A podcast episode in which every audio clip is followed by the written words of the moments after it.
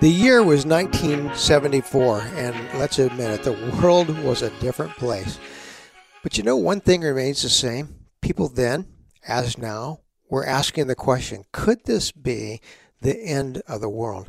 You know, in 1974, the globe was locked into a recession. I want you to remember this. In the United States alone, the annual rate of inflation topped 11%. Gas prices soared to an astounding 42 cents per gallon. A dozen eggs set you back 45 cents. A virus that seemed to come out of nowhere struck India, killing over 20,000, causing epidemiologists to warn of possible spread. Britain was under attack. The IRA bombed the London Tower, the House of Parliament. And then to add to all of this, global changes in weather set off a chain of tornadoes, 148 of them in one 24 hour period, slammed into 13 states, killing 315 and injuring 5,000 people. Could this be the end of the world? You know, in the 1970s, stepping in to answer that question was the voice of a self proclaimed prophet and author named Hal Lindsey. Some of you remember that name. He had written a book in 1970 that had become the New York Times number one bestseller. The name of the book, do you remember it? The late great planet Earth. By 1974, his voice had become so prominent that a televised special featuring Lindsey attracted a viewership of over 17 million. Let me put that into context. In 2023, our top rated television show gathers a smaller audience of only 16 million. In his show, Lindsey touted the 70s as the era of Antichrist, suggesting that a rapture in which those people who believed in Jesus as the Christ would be removed to heaven from this world was imminent. Perhaps Lindsey was suggesting this was the end of the world. It's kind of interesting, isn't it? As long as you can remember it, we've all had a fascination with the end times. Uh, Jesus, he instructed his followers to understand that of that day and that hour knoweth no man. But we still, we keep asking the question, could this be it. The same was true in Daniel's time. In this episode of God Size Living, I really want to invite you to join me. Uh, we're going to return to the beginning of chapter 7, and I want to look at some of the content God gave to Daniel through an ecstatic experience, a dream. While the world was very different at 553 BC, one thing remained as true for those people living then as it does for us today. Without question, people wondered, could this be it? The end of the world. I'm going to tell you one of the things that really got me thinking about this was an incident that happened Friday, March 4th of this year at Zaporizhia, Ukraine. Uh, as this podcast is being produced, I think a lot of you know a war is going on in the Ukraine. Russian troops uh, advancing on the capital city uh, that particular day um, decided to attack uh, Ukraine's largest nuclear plant. Listen, this thing has six nuclear reactors and they're shooting at it. You couldn't watch it without thinking of Chernobyl. Remember Chernobyl 1986? Um, listen to me. An explosion at Zaporozhye would have produced a nuclear blaster meltdown. Are you ready for this? 10 times that of Chernobyl. The fallout of radiation would have been unfathomable. That's, that's the stuff that end of the world fodder is made up of. I think historically, when you look back, you can almost demonstrate. And we've always had this fascination. In 1910, astronomers were talking about Halley's Comet. It's going to strike the Earth. Life will be over. In the year 2000, some of you lived through this with me. The Y2K bug. Civilization will collapse. In 2008, it was the Large Hadron Collider. It's going to create a black hole. Matter will be destroyed. And today, there's a lot of alarms being sounded around the development of artificial intelligence. So, is there any basis for this? Marshall Brain, uh, in his book, the Doomsday Book, thinks so. Uh, if you've ever read it, he, he kind of divides his thinking up into several categories man made disasters, natural disasters, and this is kind of a fun one science fiction made real. When you read his book, he talks through scenarios viruses, cataclysmic tsunamis, the devolution of the sun, nuclear disasters, and I read all of that. And you know what comes to my mind? The Revelation, chapter 6, verse 14. John telling us, you know what? One day the earth will come to an end. It'll be rolled up, he says, like a scroll and burned. Revelation 21 tells us the current earth, along with its atmosphere and universe, will pass away. The Bible doesn't name the day, the time, or the method that God will use to bring this last period of history to a close, but he, he does say, be ready for it. Psalm 90 tells us to live in a way that we number our days and apply the wisdom of God. And I think that's what makes Daniel's dream in chapter 7 so interesting to me. I want you to remember where we are historically. Uh, Daniel tells us that we're in the first year of the reign of King Belshazzar over Babylon. I want you to listen, listen to these words. I'm going to just read one verse today. It's verse 1. It reads as follows In the first year of Belshazzar, king of Babylon, Daniel saw a dream. End quote. So here's what we know. Historically, Nabonidus, the despised king of Babylon, appointed his son Belshazzar to rule together with him as a co regent. So, year 553 BC. So, this is the beginning of chapter 7. It's where it takes us. Now, that said, chapter 6, the chapter just before, ended by taking us to the fall of Babylon in the year 539. In other words, there's a 14 year difference between the action that takes place at the end of chapter 6 and the dream Daniel has in 553 BC. I'm going to say this simply Daniel here is presenting us with something that I would simply call a flashback. In essence, he's saying, I want to tell you about a dream that I had 14 years ago.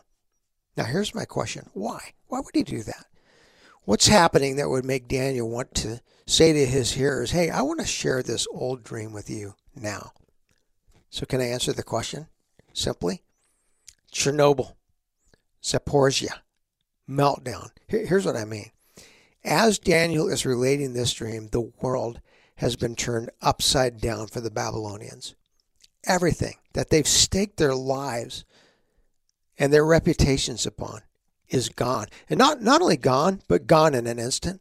I mean, one day Babylon is at the top of the food chain. They rule the world. All is well. They have, to their knowledge, an impenetrable city, a formidable economy, the most sophisticated military force known to man, and then boom, it blows up overnight with the invasion of Persia. Make no mistake about it, to the Babylonians, it feels like their world is coming to an end. Everything they know is turned upside down. People really are wondering is this the end of the world? When Daniel shows up and says, Hey, let, let me tell you about a dream I had 14 years ago. So, so what's he doing? Why has he waited these 14 years? I'm going to use a word here, and the word is perspective. Daniel wants to bring perspective to what seems like a doomsday event in the lives of a whole lot of people. Here's what, here's what he wants to show the people of Babylon. The dream that he had described to a T exactly what is happening to them. In other words, Daniel wants to say, hey, what you see happening today, what seems to you like a doomsday event, that this overthrow of your nation, it's not. Actually, what you see happening today, I dreamed about 14 years ago. It was actually planned by God. It's at his heart. It's, it's what has happened. And if you can get that, if you can get the fact that nothing happens outside of his will, you can rise above what seems to you like the end of the world today. Can I get really simple again? Daniel is saying to his hearers, this end of the world event, God planned it. And not only did he plan it, but if you will allow, he wants to accomplish some really good things through it, which is what I find helpful for our lives today. I'm going to ask you a question today. Have you ever heard someone use this phrase? I feel like my life has ended. It's kind of an individualized version of, is this the end of the world? So, again, let me ask you this. When do you typically hear people use this kind of language? Not when things are good, right? But when something has happened that so disrupts our lives, we, can't see past the event. A child we prayed for and hoped for, maybe for years, enters the world stillborn. Someone we love commits suicide. Dementia steals away the life of someone that we had hoped to share our golden years with. A spouse wants a divorce, seemingly out of nowhere. One of our children is convicted and imprisoned. We lose our dream job, and, and I could go on. When something so significant happens that our minds and emotions are, are really unable to move forward, we find ourselves feeling like our world, the, the world as we've imagined it, is, is over. It's ended. But has it? Back to Daniel 7. What I appreciate so much about this first dream sequence in Daniel's life is the way that God uses this dream through Daniel to lift up a group of people above their experience of disruption. In other words, God intends through this dream to draw a people who don't know him, the Babylonians, to himself. He intends to suggest that perhaps what seems like an end is in fact only a new beginning. I don't want to sound cliche in this, but I really do want to lift up two questions. And, and I hope in some small way to put into perspective those times in our lives when we really do feel like we've reached an end. So here, here's question one what, what actually is happening inside of a person, inside of us, when a significant disruption causes us to reach a point where we feel like our world has ended? It's kind of interesting. In 2019, CERC, that's the Crisis and Emergency Risk Communication Division of the CDC, issued an update to the work that they've done in this area of understanding the psychology of crisis.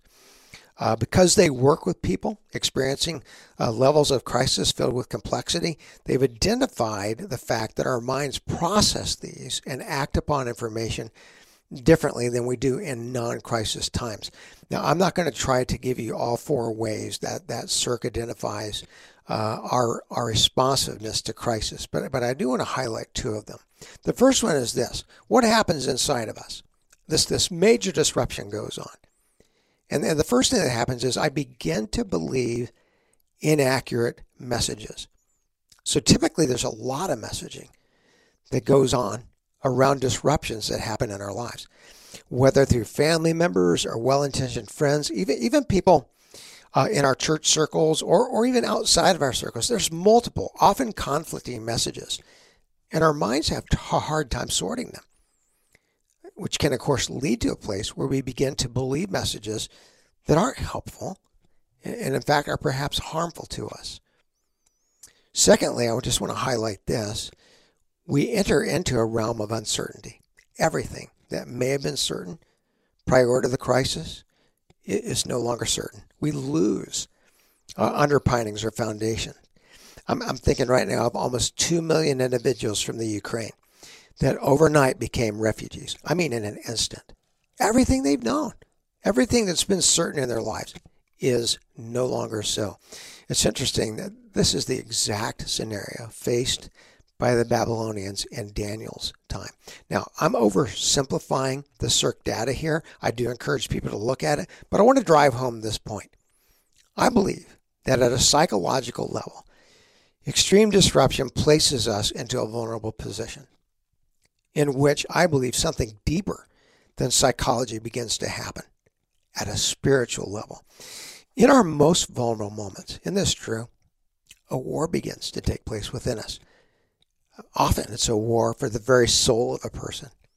It's a war where our spiritual enemy really seeks to take advantage of, of our vulnerability, but it's also one in which the Spirit of God punches back with his promises. Which leads me to question two Am I talking to you? I guess I want to be sensitive enough today to realize that most of us on this podcast, we, we've lived through some significant disruptions in our life. And we're probably not the same people today as we were before those disruptions. We've been changed by them. My hope is they've grown you. Your disruptions may have left you, as some of my own have, with some scars, wounds, some some places of pain. But but I pray at the end they've they've made you stronger. And I want I just want to be sensitive to that reality. I also want to be responsible enough to recognize that for some of you listening today, you're in the midst of significant disruption. Now, I'm, I'm not going to pretend to know what's happening in your life right now or the depth of your disruption, but I do have a prayer for you. I want to pray that God will hold on to you the same way that He held on to Daniel. Every time I read this book, I, I can't help but know that apart from faith, Daniel's story, it would have turned out so differently. He could easily have become combative, bitter, rebellious towards his captures. Certainly, he could have dismissed God from his life. But he did none of these. Instead, you know what he did? He served those who sought to use him. He actually cared for them, desirous that they might come to know Jesus. Now, n- none of this happened because Daniel was stronger than most people or had a greater faith. It happened because God held on to him in the midst of what was without question a tremendously painful time in his life.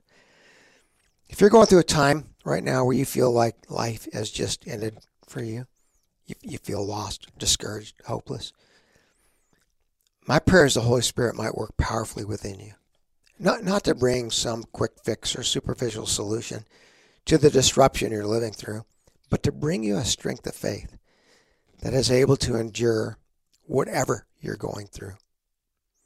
As we conclude this week, I just want to pray for that. Even as we answer the question, is it the end of the world? Well, I do believe that the very signs of the end that Jesus gave his disciples in Matthew 24 are more and more apparent that they are. Yet the description of a half a time which will precede the end given to John in the Revelation tells me we're not quite there yet. That said, what we've talked about today is a bit more personal. We've talked about those times when, in a personal way, we really can feel through the experience of significant disruption like our lives are at an end. If that's you today, I just want to pray. Lord, I do want to just lift up uh, people who are, are listening today because I know some of us are just going through having the, the rug pulled out from underneath our lives. And it, and it feels like everything we've known is is up in the air and there there is no more certainty. And yet, Lord, you pull us above that and remind us that you have hold of us. Lord, I, I just want to pray for those who are going through disruption today that you'll be their strength through it. Well, that's it for this week. I want to thank you so much for joining me on this podcast. Um, if this content is a blessing to you, please pass it on to someone you know.